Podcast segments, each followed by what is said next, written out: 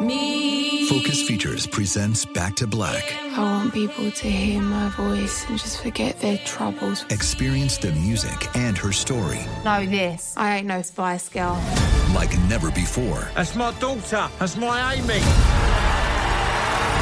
on the big screen. I want to be remembered for just being me. Amy Winehouse, Back to Black, directed by Sam Taylor Johnson. Rated R, under 17, not a minute without parent. Only in theaters May 17th.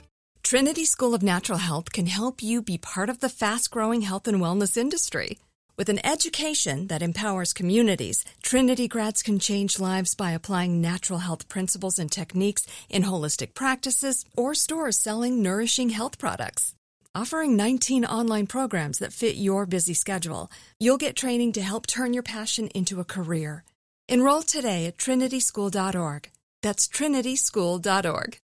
Top Thrill 2 is like no other course. Two 420 foot vertical speedways, three launches. All right, let's talk strategy. Copy that, driver. Go for maximum acceleration off the start. Roger that. You've got a short straightaway to push from 0 to 74 on the first vertical speedway. And what about the rollback? Rollback will set you up for an explosive reverse climb 420 feet in the sky so you reach zero G's in total weightlessness. 420 feet of straight up speed. Let's get it. Top Thrill 2, the world's tallest and fastest triple launch strata coaster. Get your tickets at cedarpoint.com. Hello, it is Ryan, and we could all use an extra bright spot in our day, couldn't we? Just to make up for things like sitting in traffic, doing the dishes, counting your steps, you know, all the mundane stuff. That is why I'm such a big fan of Chumba Casino. Chumba Casino has all your favorite social casino style games that you can play for free anytime, anywhere with daily bonuses. That should brighten your day a little. Actually, a lot. So sign up now at chumbacasino.com. That's chumbacasino.com. No purchase necessary. Group. Void were prohibited by law. See terms and conditions. 18 plus.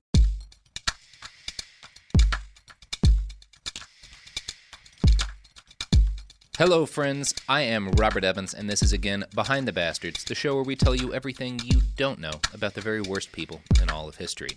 Today, with me is my guest, uh, who I will be reading a story about a terrible person to. Uh, my guest is coming in cold. His name is Dave Ross. He is the host of the Suicide Buddies podcast and a comedian. Dave, welcome to the show. Ah, thanks for having me, man. Thank you.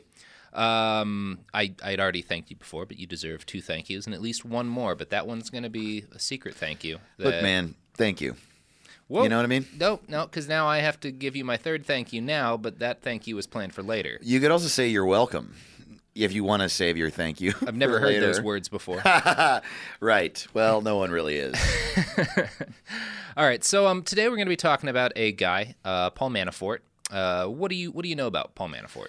I know very little about Paul Manafort. He was wasn't he Trump's campaign manager for a half a minute? he sure was. Yeah, and then couple he of got- months. Yeah, yeah, a couple of months. He was one of the guys that got fired, and um, yeah, I really don't know any more than that. You know he's but in that jail. alone, he's in jail. I did not know. oh that. wow, okay, yeah, he's he's fucking in jail. Mueller caught him on some bunch of shit. We'll be getting into that. I am viciously not plugged in to current events or pop culture always my entire life. That's a sane thing to be. Yeah, it's more so now because Mm-hmm. I'm forced to be. Yeah. But yeah, jail. all right. Yeah, I'm going to guess what most people listening know about Paul Manafort is yeah, he was Donald Trump's campaign manager for a while. Uh, Mueller caught him doing some shady stuff, and he's in jail now. And uh, maybe he did something shady in the Ukraine, but they probably don't have much Oh, the way fun. of the details. Good Uh, stuff. we're going to be getting into all that today, but um, you know, Manafort is definitely most well known and most hated for the role he played in getting Donald Trump elected president. Um, Mhm. And I, I, the big point of this podcast today is to let people know that Paul Manafort's work with the Trump campaign is probably the least objectionable thing he did in his entire life. Wow. Um, yeah, he is a major bad guy, and so far, I would I would venture to say he's done more damage to the world than Donald Trump. So far, I mean, we're only two years into this presidency, so Trump can grow. But Paul Manafort is a world class, historical grade asshole. And that's what today's story is about. Oh my God. Um, I can't wait. Yeah, yeah. So join me, won't you, on a journey that I like to call Paul Manafort is just as bad, if not worse, than Donald Trump, and I hope a hive of fire ants sets up shop in his colon. That's a Wow. working title. Is We that may- the whole story? Because we can talk about that for a while. I mean, how would you get fire ants inside of a man's colon? wow. Yeah. A horn surgery definitely is involved. Horn. Yeah. Surgery. So either a knife or a horn. Either a knife or a horn. Yeah, or I don't know, somehow Some sort of uh, funnel. coerce him into sitting on a pile of fire ants for long enough. And you have to coerce the ants up into his rectum. Like it's a two part, it's yeah, two yeah, they have to scheme. not bite him until they get up there. or he has to be held down. Either way, it's workable. I think we can agree. Uh-huh. There's a there's a road to this destination.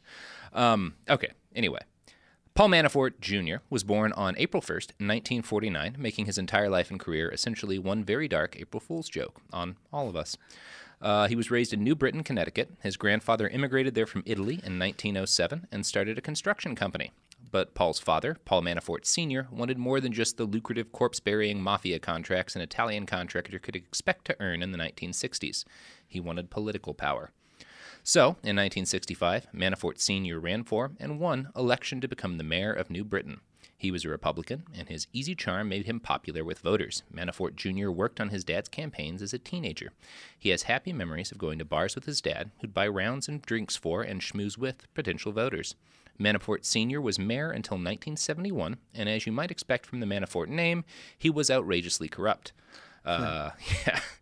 In 1981, he was charged with perjury for lying in court about a municipal corruption investigation. A major source for this episode is the Atlantic article, Paul Manafort, American Hustler. And it brings up a report from a lawyer, Palmer McGee, which is a fun name for a lawyer, cute, uh, who was hired by New Britain to report on the hilarious corruption in their town. Quote, in his findings, he pointed a finger straight at Manafort Sr., calling him the person most at fault. According to the testimony of a whistleblower, Manafort had flatly announced that he wanted to hire someone flexible to manage his personal office, a place that would, quote, not be 100% by the rules, which is a very nice way of saying he was going to commit major crimes while the mayor of a town. Uh, years later, in an interview, Paul Manafort Jr. would say, Some of the skills I learned there I still use today. That's where I cut my teeth. What? With my criminal mayor dad. wow, man. Mm-hmm. And so this isn't even his career yet. He hasn't even, this is not even his final form. He's Right. just starting on the road to being shitty and looking at his dad and going, But what if I was worse? Yeah. and I imagine his dad is the mayor from Jaws. I know that's I cannot recall Jaws well enough. Oh, well, it's got a great shitty mayor. One of the great shitty mayors in shitty mayor movie history. Okay, great. Yeah. Yeah. I love a shitty mayor. Oh, man. It's one of my favorite I love it when they become a shitty governor. You know what I mean? Yes, several. Yeah. Rob Ford. That's what I'm talking about. Oh, wow. I guess he's not a. you know, I expected a Reagan reference there, and we didn't. You didn't give me one. That's nice. Yeah, I mean, we could do that. We could do No, no, Chris let's- Christie if you want. Um, there So are many. more. George Again, Bush. George Bush. He was my governor for a while. Yeah. Yeah, he was a shitty baseball team owner for a while. Oh, a lot of shittiness out there. Yeah, we shitty just- artist now. It's amazing. The news today: James Gunn just just lost a movie for things I he tweeted a decade ago. I heard about But if you're a terrible governor, you can do anything. It doesn't matter how corrupt you've been. Oh, absolutely. Yeah, it's amazing. You can become fucking president. Mm-hmm. Like several times. yes. oh, what a great, what a great system we've developed. All right. Uh, so uh, Paul Manafort Jr. Hereafter, the only Paul Manafort we'll be talking about. So just forget, forget the senior. Forget that senior dude. Yeah, Got it. Uh, he first, uh, Paul Manafort j- first got into national politics in 1976. That was the year President Gerald Ford ran for re-election. Manafort was his delegate coordinator and basically helped him fight off a primary challenge from Ronald Reagan. So, always a Reagan connection. Reagan Uh, lost that yeah, against yeah, yeah, who? yeah, against, who? Gerald Ford. Oh, Ford was the president at the time. You know, it's pretty hard to unseat. Yeah, I didn't realize we were talking about president for some reason. yeah. No, it's all. I don't know why I would have thought that Gerald Ford would have beat Ronald Reagan in like a comptroller seat when they were 21 or whatever. He definitely would have beat Reagan in a fist fight because if, if You think so? Oh man, if I think you're put, I think of our modern presidents. Gerald Ford is probably close to the top of Hefty presidents dude. I think could win in a fist fight. Yeah, like he's built like a boxer. Yeah. Yeah.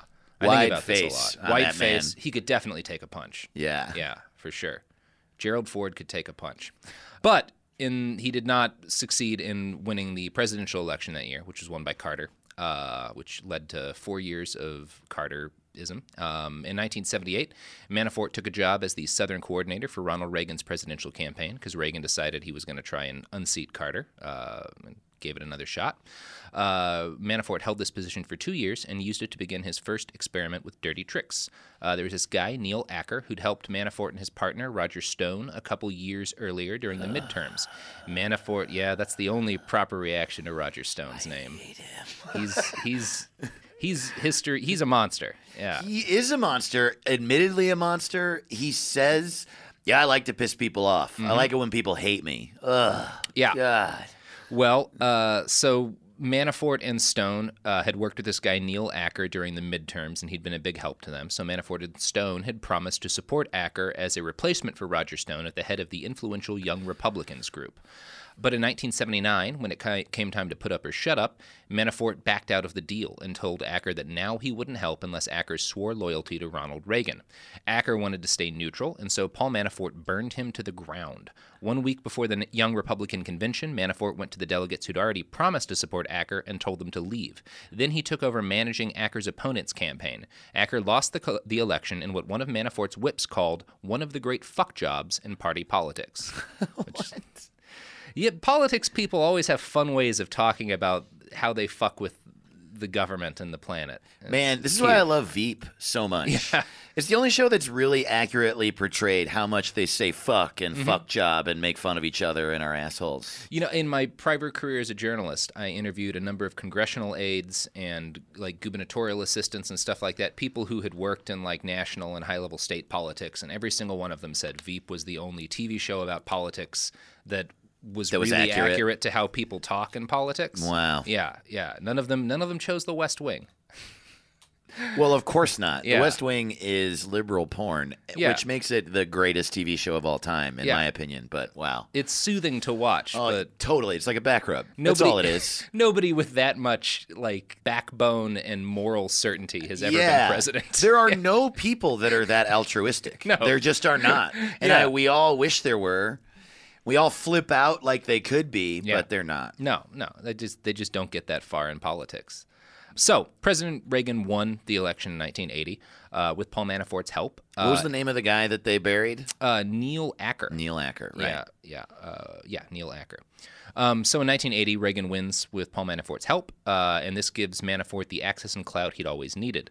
Uh, he was appointed associate director of the Presidential Personnel Office. This meant he got to help pick the people who would work in Reagan's White House, which would be a huge benefit to someone who happened to also own a lobbying firm. And on an unrelated note, in 1980, Paul Manafort started his very own lobbying firm with his good buddy Roger Stone and a man named Charles Black. Their company, Black, Manafort, and Stone, would soon become a DC legend. Now, when you hear the phrase DC lobbyist today, it probably has a pretty strong negative connotation because now we just assume that corrupt ass lobbyists from the NRA and the tobacco companies and the oil and gas industry are constantly deep dicking our democracy.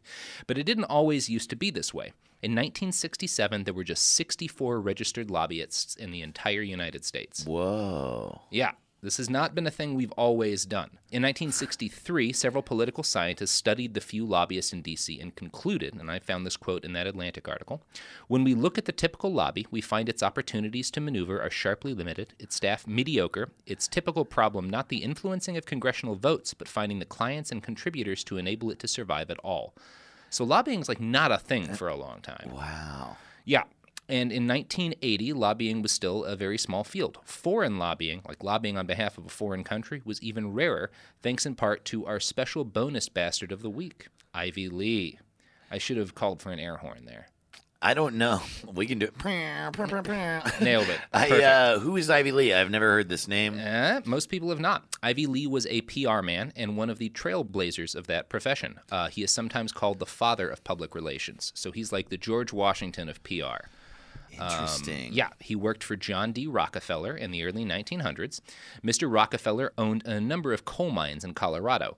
Uh, his company came into conflict with the United Mine Workers of America, a union who wanted better pay and conditions in exchange for dying in mining disasters. The union went on strike and set up a gigantic tent colony outside of the town of Ludlow, Colorado for themselves and their families. Things got heated, and the National Guard was bl- brought in to break up the strike. This quickly turned into a battle, and 12 children were burnt to death inside a tent. A total of 19 strikers and their family members, mostly their family members, and one National Guardsman died. This became known as the Ludlow Massacre, and it was very bad PR for Rockefeller and his company. Ivy Lee jumped to his aid and wrote a publicity leaflet blaming the child deaths on, quote, agitators paid for by the union. He didn't quite call the dead kids crisis actors, but the implication was there. This inflamed tensions between the strikers and the National Guard that led to 10 more days of violence. Another 50 people were killed, and the actual army had to be called in to calm things down via bullets. Ivy Lee was called in before a U.S. Commission on Industrial Relations and asked, in essence, what the fuck? He explained that he and Rockefeller had been lied to by mine managers. They hadn't meant to massacre anyone. They just trusted those conniving managers who told them the strikers were super dangerous. So it wasn't Rockefeller's fault or his fault that all those kids got burnt to death, right? It's also such a funny argument. Like, yeah, no, we killed them because we thought that they were mad. And when Yeah. we found out that they weren't mad or whatever, not that they weren't mad, but That you know they what I'm weren't- they weren't monsters. Yeah, Yeah, yeah. totally. And then we felt bad after we murdered them. Our first, our go to is murder. But in this case, it was the wrong And thing, so- and we apologize. Yeah. In the future, we might murder people, but so you know, every time we murder people from now on, it's going to be because someone told us that they're mean. Mm-hmm. Yeah. Jesus Christ. So the miners started calling Ivy Lee Poison Ivy Lee, which is, you know, it's the 19, early 1900s. Nicknames are a new science. They were doing their best. I don't know. Poison It's ivy okay. Lee's not It's so bad. Yeah, Poison ivy's. You know, you get it's it, it itches. It itches. Yeah, it's it causes It's some not good. real real problems. Yeah. Uh, so Ivy Lee, Poison Ivy Lee, uh, spent the next 20 years representing a variety of corporations. He eventually landed a contract with the IG Farben Chemical Company and traveled to Berlin in 1934 to give them advice. During this trip, he also had a meeting with a guy named Adolf Hitler and another guy named Joseph Goebbels. Jesus. Christ. He did free work on their behalf, speaking to a number of American journalists in Berlin to try and put a positive spin on their coverage of the Nazis. So, I started my research on Mr. Lee on a website called PR Place, which describes itself as, quote, where public relations and communications practice meet scholarship, where insight is derived from evidence, and where que- questions of career development and professionalism are explored. Since this guy is the founder of PR in a lot of ways, PR Place had a po- largely positive description of it. They- Really? they they talk about the controversy and he did some bad things with the Nazis, but he was just giving them advice. He was an unpaid consultant. You know, it was it was a it was a real you know it was a bad error of judgment. But you know he has a mixed legacy, and we have to consider all the parts of it. So that's their take on this guy. Oh, uh, I am. We are 15 minutes in. I and I am tired. I am fucking tired. We are four out of twenty four pages in. I this this was a long Holy week of research, my friend. Yeah. Okay. Yep. So I might get coffee. You know. and I feel like I could leave, go get coffee, and come back and not miss anything. Miss a lot of things, but not miss anything. Because the general theme here is all these people are huge pieces of shit, and you should probably you should feel validated in being a nihilist. um, I, what I anyway, I think it's fascinating that they're all pieces of shit in the same way the pieces of shit that we still are dealing with are pieces of shit. right. Well, shit. that's exactly Yeah, what I mean. Yeah. yeah, and it's also even the term piece of shit is reductive. Yeah. it's like evil if you believe that evil exists. In a lot of ways, I Drunk think with power. these guys and Paul Manafort are kind of the truest form of evil. Because Right. it's like it's one thing to believe a crazy thing about the world, like that this race is superior, and to to do terrible things based on that. It's another thing to support that guy just for cash. Absolutely. Yeah. It's also, I mean, I think a lot of our conception of evil comes from people getting, like I just said, drunk with power. Yeah. You get power and you end up doing awful It things. It drives you mad. Right, Yeah. exactly. But these people aren't even really that powerful before. Yeah. They just want power. And so they're like, ooh, if I help this person by doing this manipulative thing because I'm super good at manipulating people, I've learned over who knows where he learned how to be manipulative. You know what I mean? Like in comedy, you have to go to open mics to get good. Open mics for these assholes are just like the people they date. well, that and mining disasters. And then, yeah, and then the next level is mining disasters. And then eventually you get to destroy an entire country. Yeah. Uh, so here's how that wonderful website, PR Place, summarized the meeting between Hitler and Ivy Lee, the founder of PR. I can't even. Lee reportedly advised Goebbels to cease di- propaganda efforts in the United States and urged him to meet personally with foreign diplomats and press in an effort to establish better relations with them. So that doesn't sound too bad. He was asking them to stop propagandizing to Americans. Maybe this guy's a hero.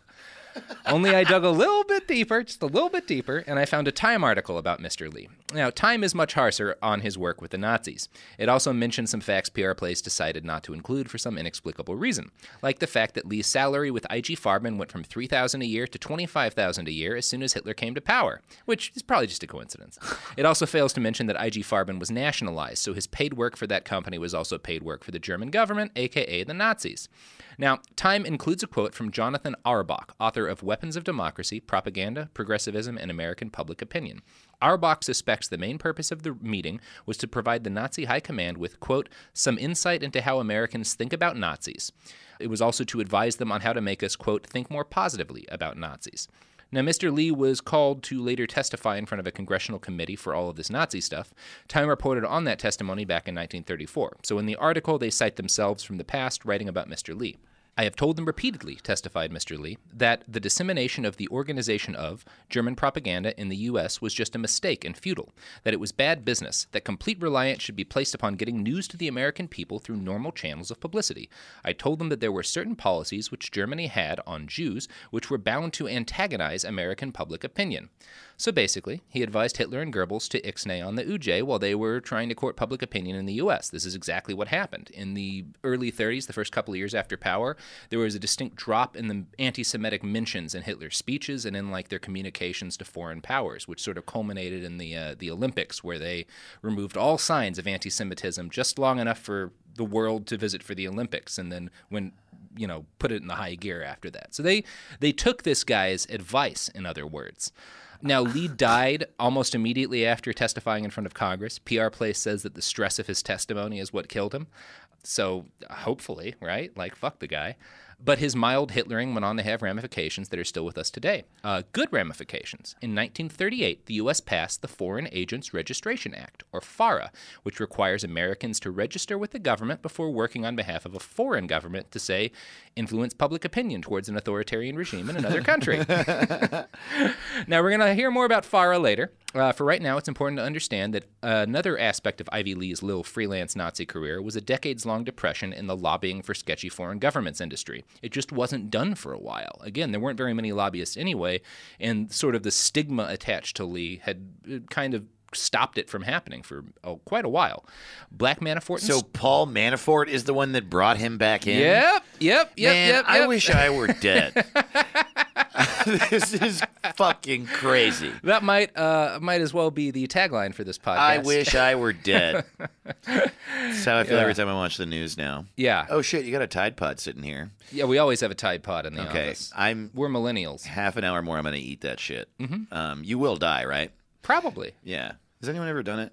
Eh, I think you'll die. eh, it's it's hard to say. It might be one of those things that's either way. We always have a Tide Pod around. I appreciate it. So yeah, Black Manafort and Stone were the lobbying firm that Brought this back with a vengeance. Um, now they started by working with standard, respectable American corporations like Bethlehem Steel, Johnson and Johnson, Trans World Airlines, the Tobacco Institute, um, you know, and others. Tobacco the toba- Institute. The it's fine. It's probably they probably weren't hiding anything. Tell me that was a university. Tell me that was a real college that people went to. It's where you learn how to grow the best tobacco.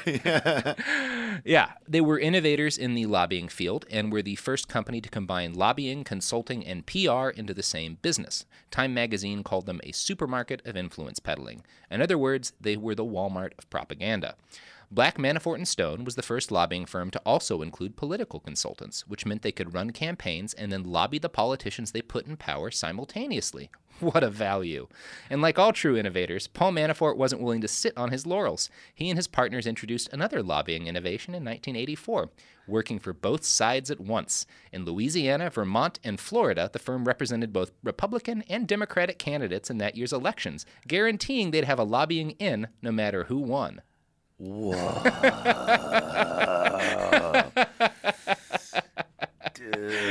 Oh yeah, see, we're we're well into it now. Yeah. Uh, and we will we will get back into it, but first we have to have some ads. And and before we get into the official ads, I'd like to talk a little about our unofficial sponsor, Doritos, uh, who have not yet given us any money, but who I think. I'm a, a big advocate of Doritos. Sure, Because after a they long taste day, good. and after a long day of reading about terrible things, At least you can have some Doritos. at least you can have some Doritos, which should be their new tagline. At least you can have some Doritos. I remember when Taco Bell first came out with the uh, the Doritos Locos tacos. Everyone in my world was making fun of them, but my immediate reaction was like, "Man, that sounds great." Yeah. And uh, then I went and had one, and you know what? It was great. And to this day, I still eat them, and it it hurts me. You know, Yeah, it hurts yeah. my butt, but Sure. it's all right. Yeah, and it's sometimes you just it. need that Doritos flavor, and you also need the other products and services that are advertised on our podcast and help to support the show, which are coming up now. The evidence keeps pouring in. At this point, the facts are undeniable. It's an open and shut case. Monopoly Go is the most fun you can have in a mobile game. Millions of people pass Go every day because this game is always bringing something new to the table. Countless crazy tournaments you can join with your friends as partners or teams. Constantly changing challenges like money sprees or treasure hunts that keep it fresh with new wild mini games. Timed events offering bonuses like massive multipliers or rent frenzies to help you get huge rewards. And there's so many rewards to discover rare stickers you can trade with friends to complete albums, delightful emojis to taunt people with when you raid their riches, unique playing pieces, and so much more. The verdict is in with Monopoly Go. There's something new to discover every time you play. So don't miss out. Go download it now for free on the App Store and Google Play.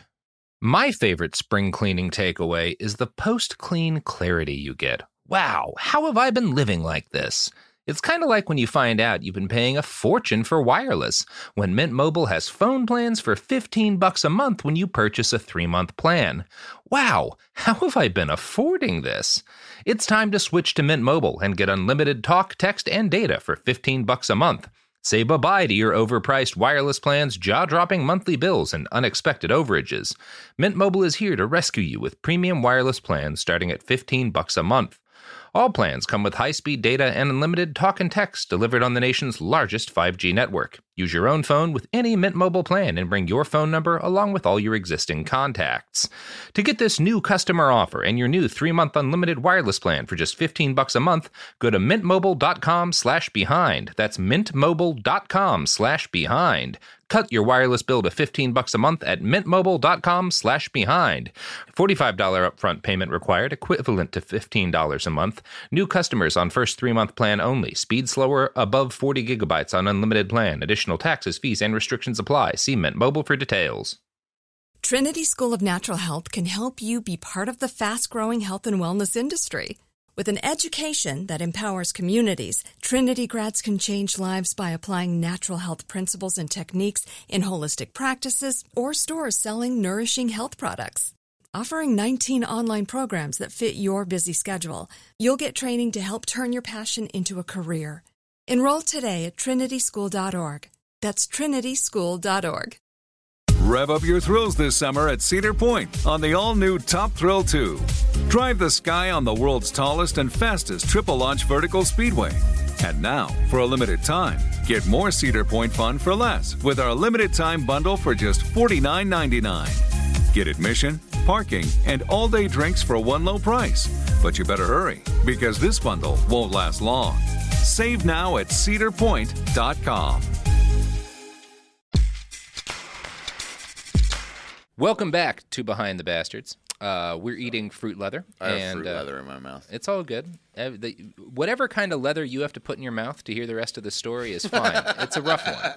So, uh, Yeah, do you have some gin? Paul Manafort. God, that would be the right drink because gin is terrible, and this is a terrible story. Absolutely. Yeah, you nailed it. It's like a wood peg to chew on and Yeah. some gin to drink. yeah, I want to feel like a juniper berry is fucking me in the mouth. Nah, it's time for gin. I always want to feel like that. Yeah.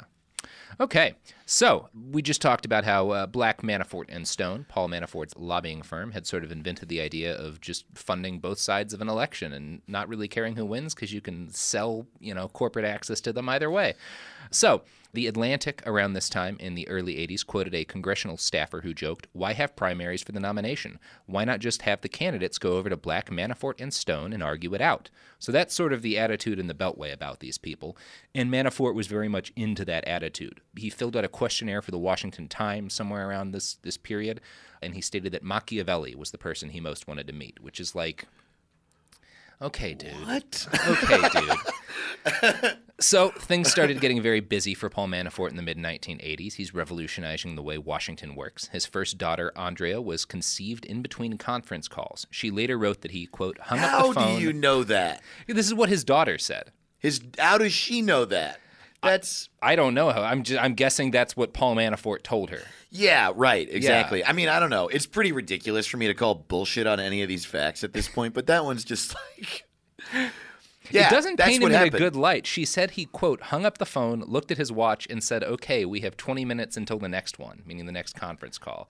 Oh, so she's not Oh, painting a good picture of her dad here. No. But we'll, we'll hear more from Andrea later. Especially knowing that he told her that. Whether Yeah. it's true or not, he was like, How old was she when he yeah, told her? this is clearly the Honey. story he wanted her to know. Yes. Yeah, and it's He wanted her to be vicious and fucking evil when she grew up too. Yeah, it, and it worked out.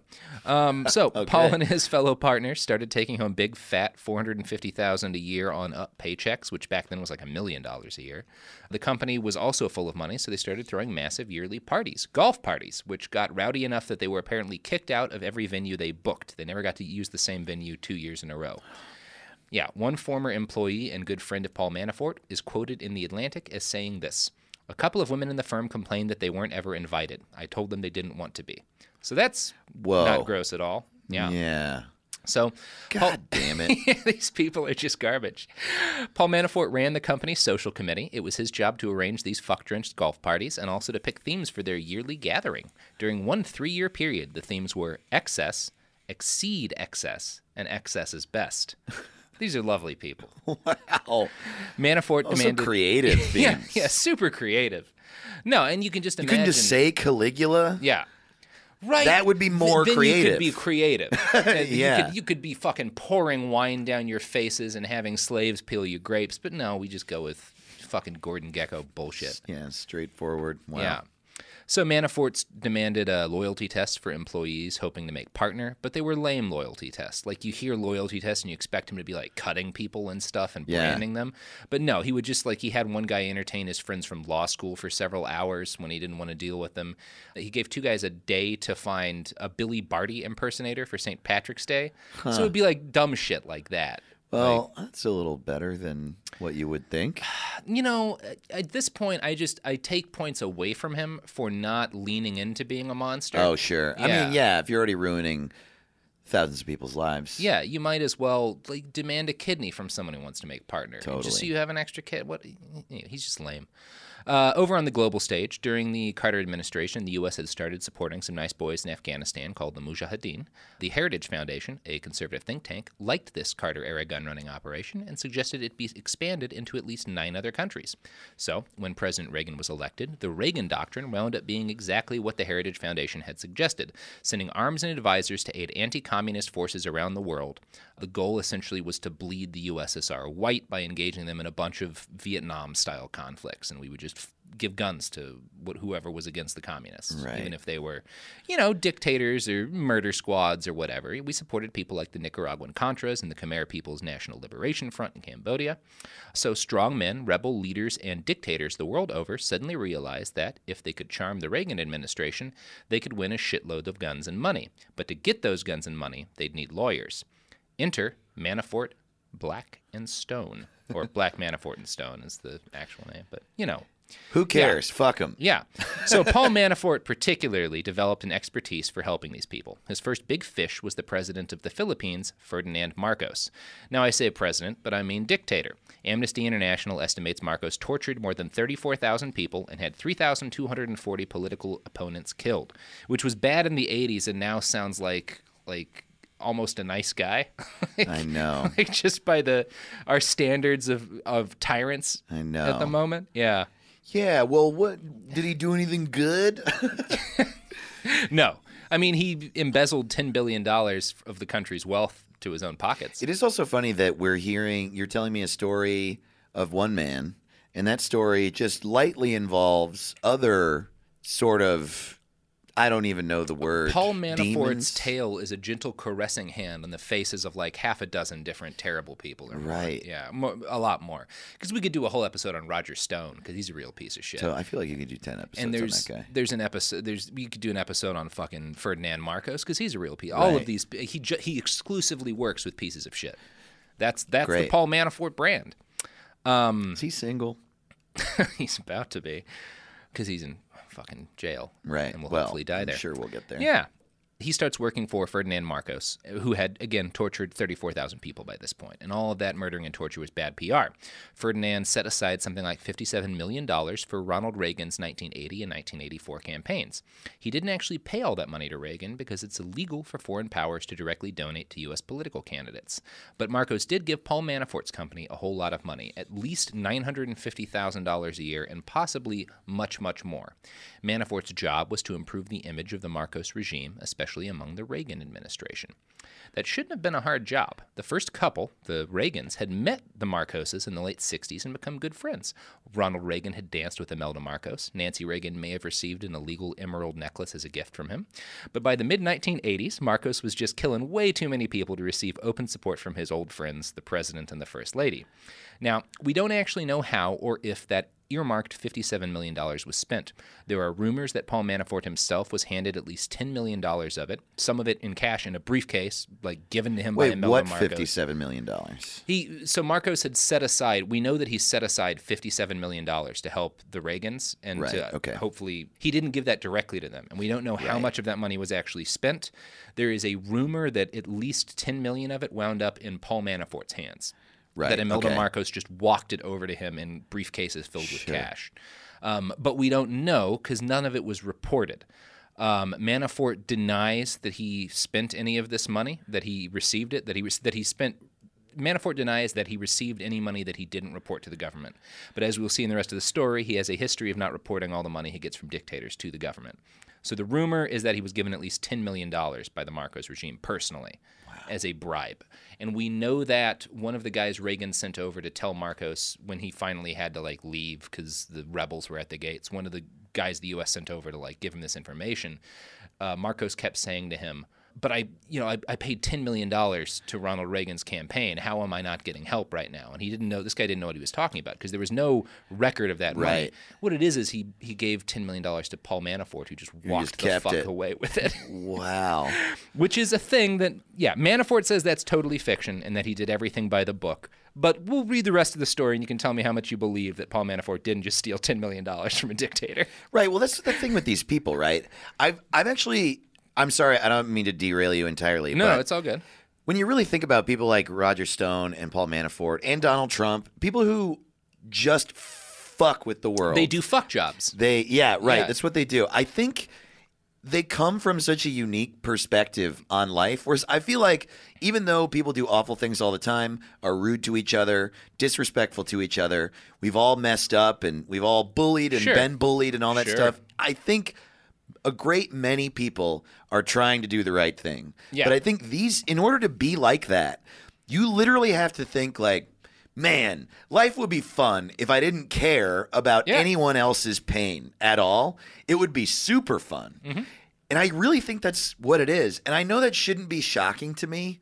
It shouldn't be that weird to me that people think that way. But I can't accept it But I really think that they look at the world as an amusement park in which they get to do whatever they want and they don't care about their legacy at all. They just think like, man, if I could have the most sex and a bunch of money and my whole life could be an adventure, even if millions of people die, then that would be pretty fun. You only live once, right?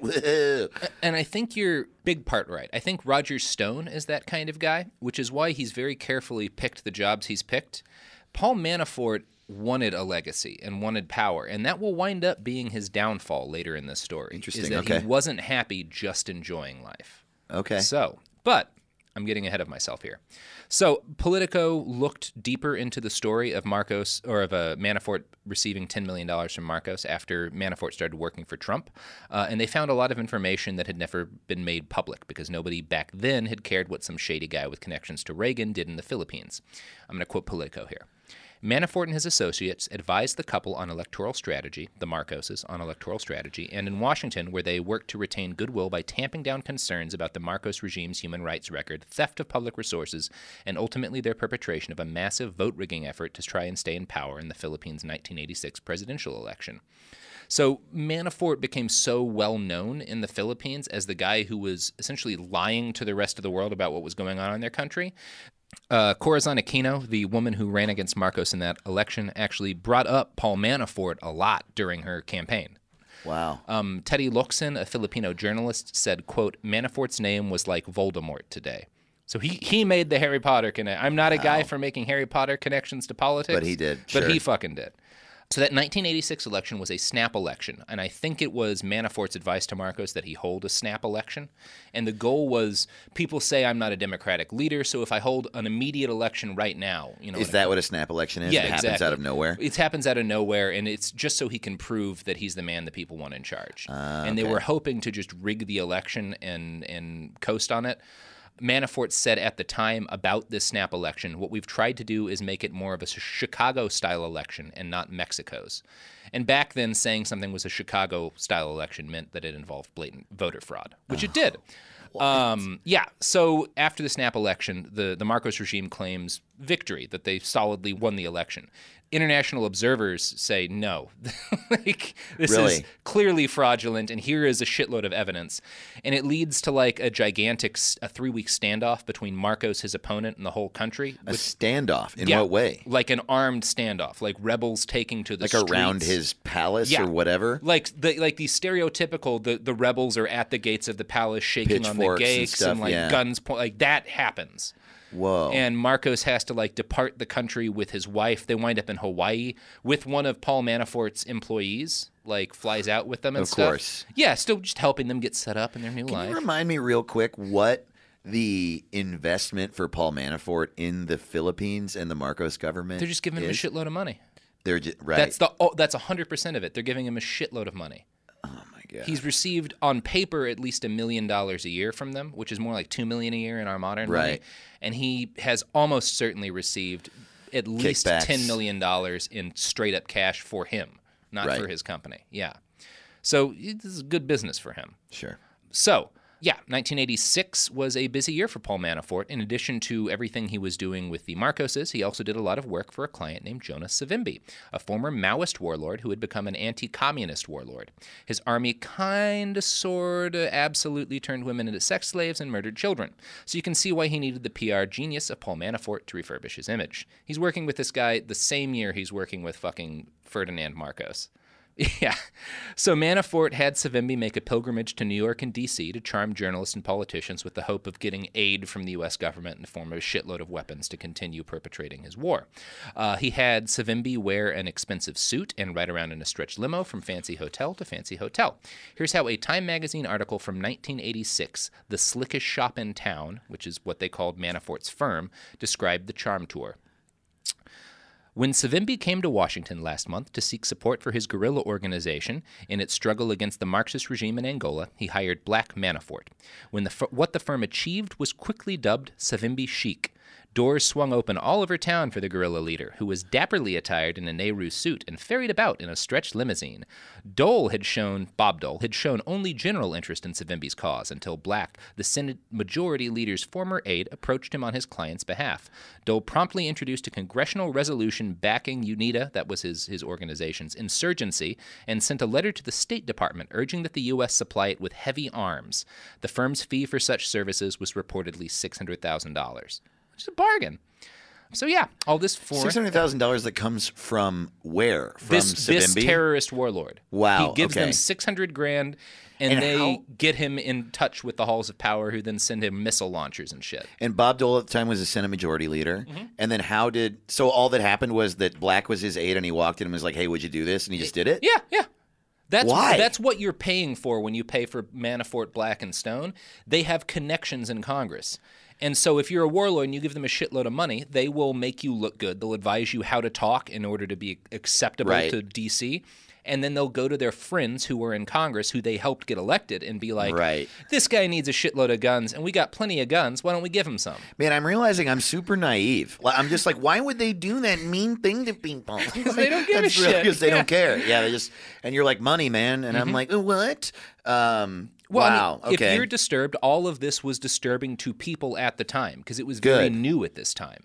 Um, Paul Manafort assured everyone who was disturbed that his for- firm was, quote, loyal to the president and added, We would never lobby against Star Wars, for example. He's such a piece of shit. Um, Paul Manafort also assured everyone that Black Manafort and Stone did turn down some jobs, like a possibly lucrative account with Muammar Gaddafi. So they won't work with everybody. wow. Gaddafi Yeah, I mean everybody has toxic. their limit. Now the lobbying They worked with Hitler. No, that was Ivy Lee. That was Ivy Lee. Well, that was. Ivy Lee. They're They- they- far too young Yeah. to work with Hitler. Either way, they, worked with the totally guy. would have. they would have. In 34, 100%, Paul Manafort would have been loving Hitler. They worked with Ivy Lee. Yeah. It's pretty rough. Yeah. So the lobbying work with Savimbi, a warlord, also meant that Manafort and his company now had a vested interest in keeping the war in Angola going because they keep getting money as long as they keep sending this guy guns every selling year. guns, right. And by the end of the 1980s, the country seemed close to peace, especially since the Soviets had stopped giving aid to Angola's communist government. So the, the side should have been able to work something out. Su- USSR stopped aiding the communists in Angola. If we stop aiding the insurgents, then they got to work out. some But we want to keep the war going. Well, Paul Manafort wanted to keep the war going, and he was able to guarantee additional shipments of weaponry, which allowed the war to continue into the late 1990s. By the late 90s, more than 200 people per day were dying in the fighting, and it's possible that the extension of the war that he's partly responsible for killed hundreds of thousands. Holy shit, man. yeah, he's a real piece of shit. And, you know, I have to think that a man like Paul Manafort has never enjoyed the cheesy crunch of a nacho Dorito. because I think that a guy like Paul Manafort probably subsists entirely on fancy caviars and, and $400 cheeses. He doesn't enjoy common pleasures like the Doritos. It's true. There's Mm-hmm. no caviar flavored Dorito. There's not, because they're an honest working man snack. and for some other honest products that may or may not be angled towards working men, but definitely support this podcast, here are some ads. The evidence keeps pouring in. At this point, the facts are undeniable. It's an open and shut case. Monopoly Go is the most fun you can have in a mobile game. Millions of people pass Go every day because this game is always bringing something new to the table. Countless crazy tournaments you can join with your friends as partners or teams. Constantly changing challenges like money sprees or treasure hunts that keep it fresh with new wild mini games. Timed events offering bonuses like massive multipliers or rent frenzies to help you get huge rewards.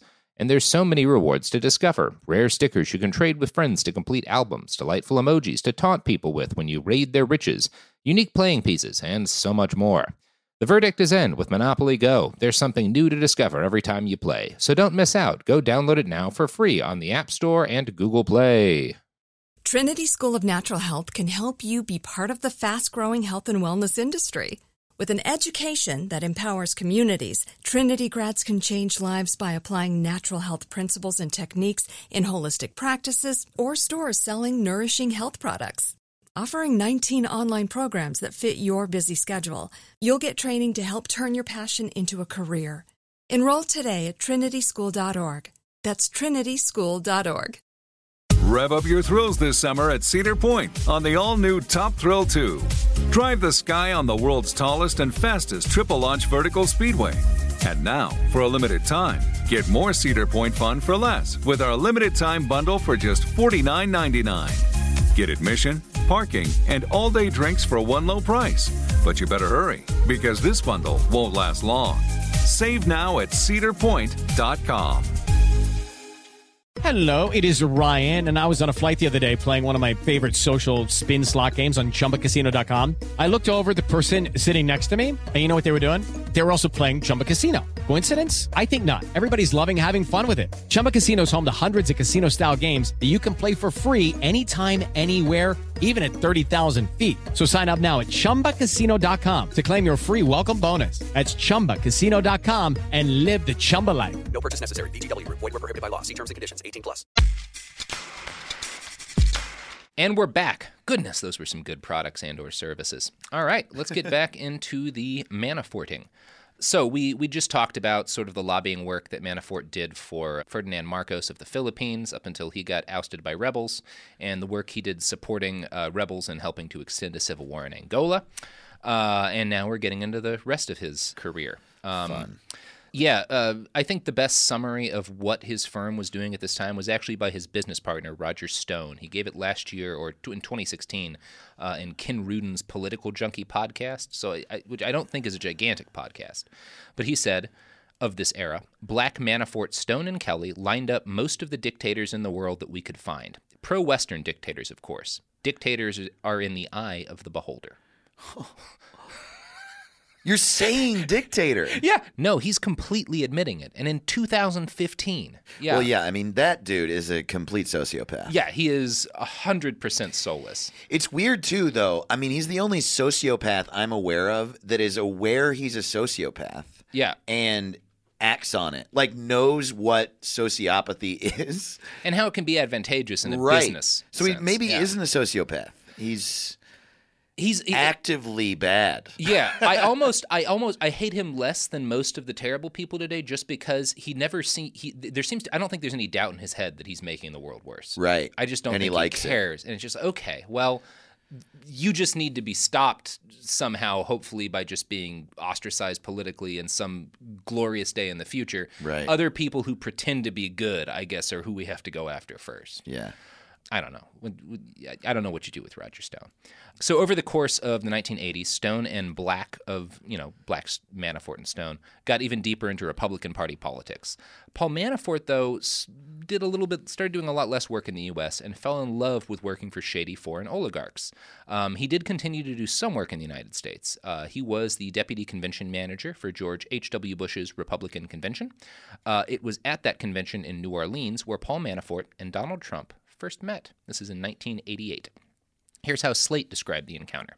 Trump was in town and curious to see how a convention was really run. Manafort thought it'd be neat to get his picture with the Donald. The two convened in a trailer outside of the Louisiana Superdome during a steamy weekday for a friendly chit chat. This friendly chit chat would eventually lead to a decades long personal and professional relationship between the two men. For now, Manafort was by far the political senior of the two. He hadn't just succeeded in politics, he'd helped change the game entirely. See, in 1967, as I said, there were 64 registered lobbyists in the entire United States. Due to the lobbying boom that Paul helped ignite, by 1990 there were more than 10,000 registered lobbyists in the United States. Oh. That's Paul Manafort's doing in large part. That's crazy. Yeah. So by 1992, people with actual souls had started to take notice of Paul Manafort's work. The Center for Public Integrity published a report on foreign inf- influence peddling called The Torturer's Lobby. They called it this because the people Manafort and his colleagues represented were guilty of torturing hundreds of thousands of people. the report noted that, quote, both Kenya and Nigeria, who were clients of Manafort's, have widely criticized human rights records. Last year, Kenya received 38 million in U.S. foreign aid and spent over 1.4 million on Washington lobbyists to get it. Nigeria received 8.3 million and expended in excess of 2.5 million. Whom did both countries call upon to do their bidding for the U.S. government? Why, it was Black, Manafort, Stone, and Kelly. They added a Kelly at this point. Sure. Yeah. Uh, Makau Mutua from Harvard Law School's Human Rights Program stated, of this, quote, It's morally objectionable, all this influence peddling. There's no doubt several of these countries couldn't afford these lobbyists without the help of American taxpayers. In other words, the aid that these dictators received subsidized their ability to afford Paul Manafort and his fellow travelers. Wait, say that again? So they would get eight or ten million dollars in aid from the U.S., and then they'd pay a million or two to Paul Manafort. So he was he was getting the U.S. government to pay these guys, and they could now afford to pay him because they were getting so much aid from the U.S. Right. Yeah. That doesn't seem like it should be doable. It doesn't. It seems like the kind of thing that a sane and ethical society would say no. But yeah, at some point, at the very least, we never did. Um, so yeah, I'm going to quote from that report, "The Torturers Lobby" again. Uh, a spokeswoman for Black Manafort Stone and Kelly told the center that the firm does not, quote, attempt to explain away concerns about human rights. Instead, she said, we try to open a dialogue. So that's nice. Yeah. It's a conversation. No, totally. With torturers about torturing, which they need more money to do more of. Well, you got to be civil. Yeah. It's important. I heard that somewhere recently. Civility is critical. It's the most important thing. Even no matter with who you're who are talking torturing, to. you you couldn't call a guy like Paul Manafort like a shit drenched ass nozzle because that's not civil. No, and he doesn't not deserve nice. to be treated that way, even though he's enabled the deaths of hundreds of thousands. I mean, yeah, that's crazy. This person like committed genocide. sort of. So yeah, he definitely committed world class uh, human rights violations. And he's culpable. Anyway. Uh, in 1992, Spy Magazine wrote an article on all this with the wonderful title "Publicists of the Damned," which is solid titling. It is a good 1992 Spy. Uh, they didn't talk to Paul Manafort, but they interviewed his friend and colleague John Donaldson. I think Donaldson's interview helps explain how these fuckers justified their fuckery to themselves. They didn't talk to Paul Manafort, but they interviewed his friend and colleague John Donaldson. I think Donaldson's interview helps explain how these fuckers justify their fuckery to themselves. Quote When a friendly congressional aide took Donaldson aside to express his misgivings about the black Manafort clients, Kenya and Somalia, saying, John, these guys are real bad, Donaldson responded, Yeah, I know, but we're really trying to persuade them to clean up their act. Yeah. Well, good for him. Good for him. And I think things are going well in Somalia these days. I haven't checked up on them since the, the early 90s, but it I seems know like yeah, seems like a country that's just straight straight Since rocket the ship early to the 90s. yeah. No, everything's been good there since the early 90s, yeah, definitely. Seems like it. Seems like it. Um, yes. Uh, so most of that article, the Spy Magazine article, focused around a different firm, Van Kloberg and Associates, who are the PR dudes for Saddam Hussein. Uh, but Spy Oh. recognized and gave credit to Paul Manafort's company for starting this industry and dominating it. They ranked all of the influence peddlers in terms of the amount of bloody hands. And uh, Manafort, Black They and won? Stone, yeah, number one, Man. blood on hands rating, Ah, which is the right way to rate this industry. Absolutely. Yeah. Wait, that was it was an American PR firm that These are all supported Saddam, Saddam Hussein sure was. This is I can't even handle it, man. I don't I guess I knew. I knew it was this Yeah. level of corruption, but wow. I, okay. It's unspeakable. right. it's- I think I'm going to need more fruit leather pretty soon. Yeah, fruit leather and Doritos will help will help cleanse our moral palates. Yeah. So in the early 90s, Paul Manafort was a busy guy, as we've just gotten through talking about, but he was not too busy to help out a friend in need, a friend like his buddy, Donald J. Trump. Sure. In 1993, Mr. Trump came to Paul Manafort with a problem. Pequot Indians had opened up a casino that was apparently taking business away from Trump's casinos in Atlantic City. Now, it's hard to say what exact advice Manafort gave Mr. Trump, but Trump wound up testifying in front of the House Native American Affairs Subcommittee. And he said, among other things, those don't look like Indians to me. What? oh, yes. And so w- his argument was he was trying to convince them they're not Native American? Yeah, that's, how, that's where he started. He was Well- asked. What would they have been? People with like toner on? Native American face? He was That's asked crazy. what an Indian looked like in Uh-huh. Congress, and he responded, "You know, you know." what? He also insinuated the mob was heavily involved with these Indian casinos without any evidence. Uh, he claimed that Indian gaming had been, quote, a total disaster for Connecticut. Oh Um, man, the origin of the phrase "a total disaster." Yeah. I feel bound by honor to read you this excerpt from a Hartford Courant article about his testimony. When it was finally Trump's turn, he discarded the seven page statement he was going to read. I had a long and boring speech, he told the panel. It was politically correct and something that would have gotten me into no trouble whatsoever. With that, he offered off the cuff remarks about some of the things bugging him lately, such as the mob. Forget the Justice Department, shrug. Organized crime is rampant. People know it. People talk about it, Trump insisted. I wonder what J. Edgar Hoover would have said about this. Now, Neil Abercrombie, a Democrat from Hawaii, wound up getting in the last word in that Hartford Courant article, and his speaking on that in 1993 inadvertently provides the best summary of modern politics I've ever heard. Free speech reigns, no matter how idiotic. Wow. Yeah, he really nailed 2018. Totally. So, other coverage by Hartford Courant at the time revealed that by this point, Trump had been retaining the services of Black Manafort and Stone for years for their advice on, quote, housing matters. When he was asked why he needed Mr. Manafort's services, Trump laughed. I don't know if this lobbying does anything, but they've represented me over the years, and I'm very loyal. Is, if we know one thing about Donald Damn, J. Trump, he's a That's loyal a man. crazy left turn. It's weird because he he seems so maniacal and so self-important that you forget that he's really like socially mm-hmm. incredibly smart. yeah. Donald Trump. Yeah, he's he's dumb at so many things that you forget that he's a genius in one thing. Right. Absolutely. Yeah, which is the most dangerous. There's nothing as dangerous as an idiot with a trick up his sleeve. I also wonder how dumb he is. I wonder how much of it actually is calculated. Even like tweeting of like Covfefe, you know, how Yeah. on purpose that was. Yeah, it's it's. I've just stopped paying attention Sure. to any anything funny about him. it doesn't him even really matter. because like Yeah. he's we shouldn't be laughing at him now. It doesn't matter how ridiculous the shit he does. Yeah. like he sh- yeah. Anyway, Right. This is not the Donald Trump episode, although Did he inevitably convince comes in this here. subcommittee that those are those people No. were not Native Americans? Okay. No, no one had to listen to Donald Trump God. yet. So this was still that beautiful period where you could just ignore him. Do they just call him dumb and move on? They they called him dumb and racist. Like Oh, the, really? the You people he was guy testifying. Abercrombie? Yeah, they, Yeah. They, they were like, this was really racist testimony because he, he said they're not. They don't look like Indians to me. It's crazy. it's insanity. Um, so during the 1990s, Paul began a friendship uh, with another guy too, an arms dealer named Abdul Rahman El Asir, who paid him like 90 grand in 1994 to help broker a deal with a French politician to help Pakistan make submarines. It didn't end well, and like 11 people were murdered, but Paul Manafort still got paid. Um, according to the Atlantic, Asir was something of a bad influence on Paul Manafort. They quoted one of his friends as saying, Paul became aware of the difference between making 300,000 and 5 million. He discovered the south of France. El Asir would show him how to live that life.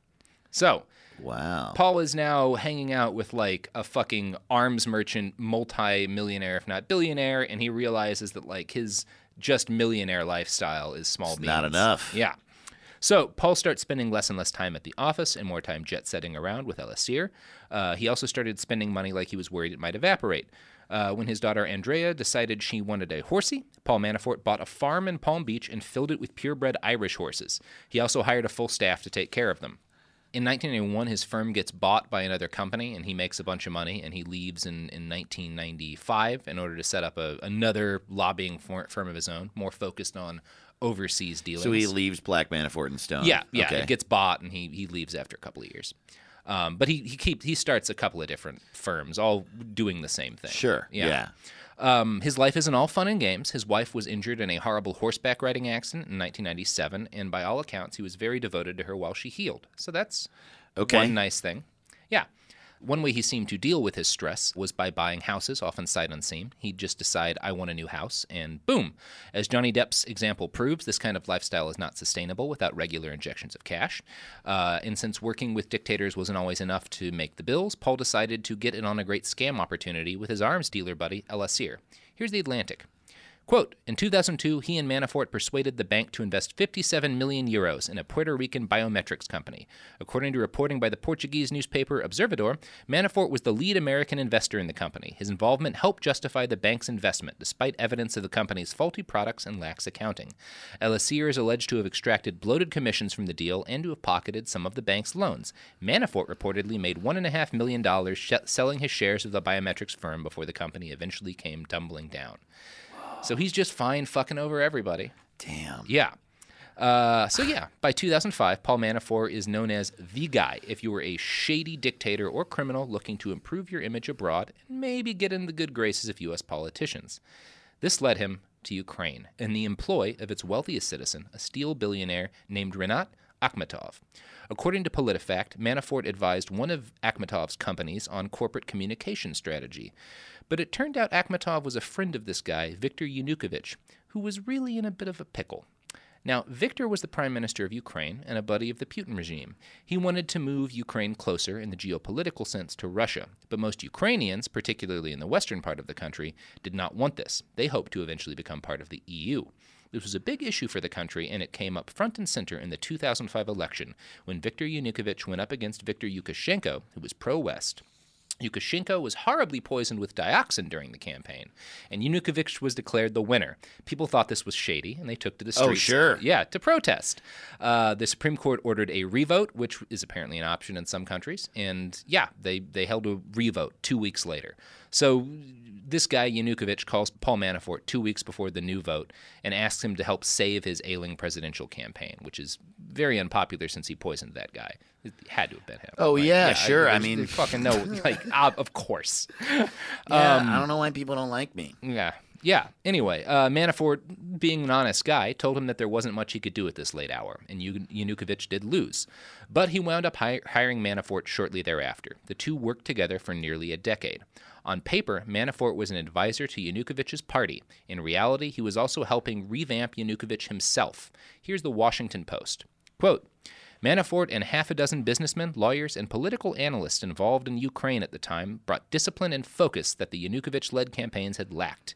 He got Yanukovych to comb his hair better, to stay on message during public appearances. He drilled them on talking points and told them what suits to wear. He tried to control everything, a former member of Yanukovych's party recalled. How people who represented the party would be dressed, the words they said, their makeup and stylists, every small detail. And it's it's one of those things. People at the time will say he just advised Yan- Yanukovych to dress like himself and comb his hair the way Paul Manafort did, because they were kind of the same size. And Manafort was like, "Just be more like me, and you'll win the election." Wow, did it work? Well, uh, that's, that's getting a little bit ahead of us. Yeah. Uh, I'm so sorry. I, I know you're the one with the. yeah, it, it, it, spoiler, yeah, it did. Totally did. But it took a while. Uh, in 2005, Manafort decided he needed some side action while he was starting up work with this Yanukovych guy. So he went to a Russian billionaire named Oleg Deripaska with an offer. If Oleg would put up a shitload of money, Paul would put together a program to, according to the AP, quote, influence politics, business dealings, and news coverage inside the United States, Europe, and former Soviet republics to benefit President Vladimir Putin's government. So, Deripaska says he didn't wind up going through with this idea, and maybe it's true. In any case, that's where Paul Manafort's head was at in 2005 vis a vis Vladimir Putin. Totally happy to peddle influence to the guy to the West. So, yeah, Paul Manafort spent the early aughts using his American political know how to shape Viktor Yanukovych into the kind of guy who could win an election. Apparently, Paul's A strategy was, yeah, to make Yanukovych look and dress exactly like him.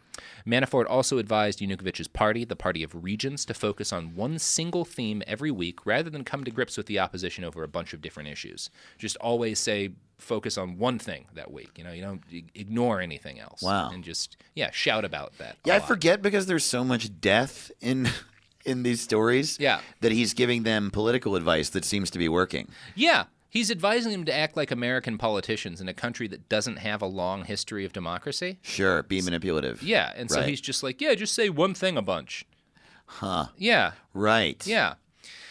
Now we're going to get into a lot more about Manafort's work in Ukraine and and how that all ended in blood and fire and horrible death, uh, as well as the the rest of the Paul Manafort story. Uh, but that is going to have to come in another couple of days because this is the end of part one of our Paul Manafort podcast. Oh wow. Um, so we'll get back into it on Thursday. Uh, you can hear the conclusion of this thrilling story. Until then, do you want to plug some pluggables for the people? Oh, sure. I'm uh, at Dave to the Ross on everything. That's D A V E T O T H E R O S S, Twitter and Instagram, and it's my website. And also listen to my podcast, Suicide Buddies. Suicide Buddies. Uh, I'm Robert Evans. You can find me on Twitter at I write okay, just two letters. You can find uh, this podcast at, at bastardspod on Twitter. You can also find our website, behindthebastards.com, where we'll have pictures from this episode and a list of all of the many, many sources that were used. So yeah, come check us out next Thursday, and we will we will continue to talk about what a fantastic piece of shit Paul Manafort is. uh, as a little bit of a spoiler, he's probably the guy that we're talking about on this show that I have the most of a personal connection to because I reported extensively on the Ukrainian Revolution and on their civil war um, back in 2014 and 15. So you can, you can prepare for me to get real angry in the next podcast. Can't wait. Yeah, it'll be exciting.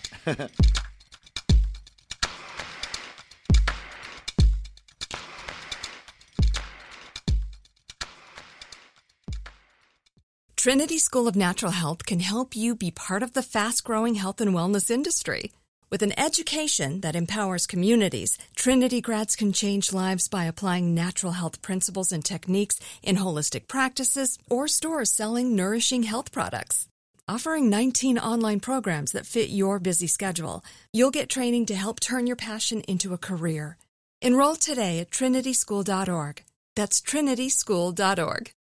Top Thrill 2 is like no other course. Two 420 foot vertical speedways, three launches. All right, let's talk strategy. Copy that, driver. Go for maximum acceleration off the start. Roger that. You've got a short straightaway to push from 0 to 74 on the first vertical speedway. And what about the rollback? Rollback will set you up for an explosive reverse climb 420 feet in the sky so you reach 0 G's in total weightlessness. 420 feet of straight up speed. Let's get it. Top Thrill 2, the world's tallest and fastest triple launch strata coaster. Get your tickets at cedarpoint.com com. Xfinity has free premium networks for everyone this month, no matter what kind of entertainment you love. Addicted to true crime? Catch killer cases and more spine-tingling shows on A&E Crime Central. Crave adventure? Explore Asian action movies on Hi-YAH. Searching for something extreme? Check out skating, snowboarding, and more on Fuel TV Plus, the global home of action sports. And find crowd-pleasing bops on iHeartRadio's Hit Nation playlist. There's new free shows and movies to love every week. Say free this week in your Xfinity voice remote.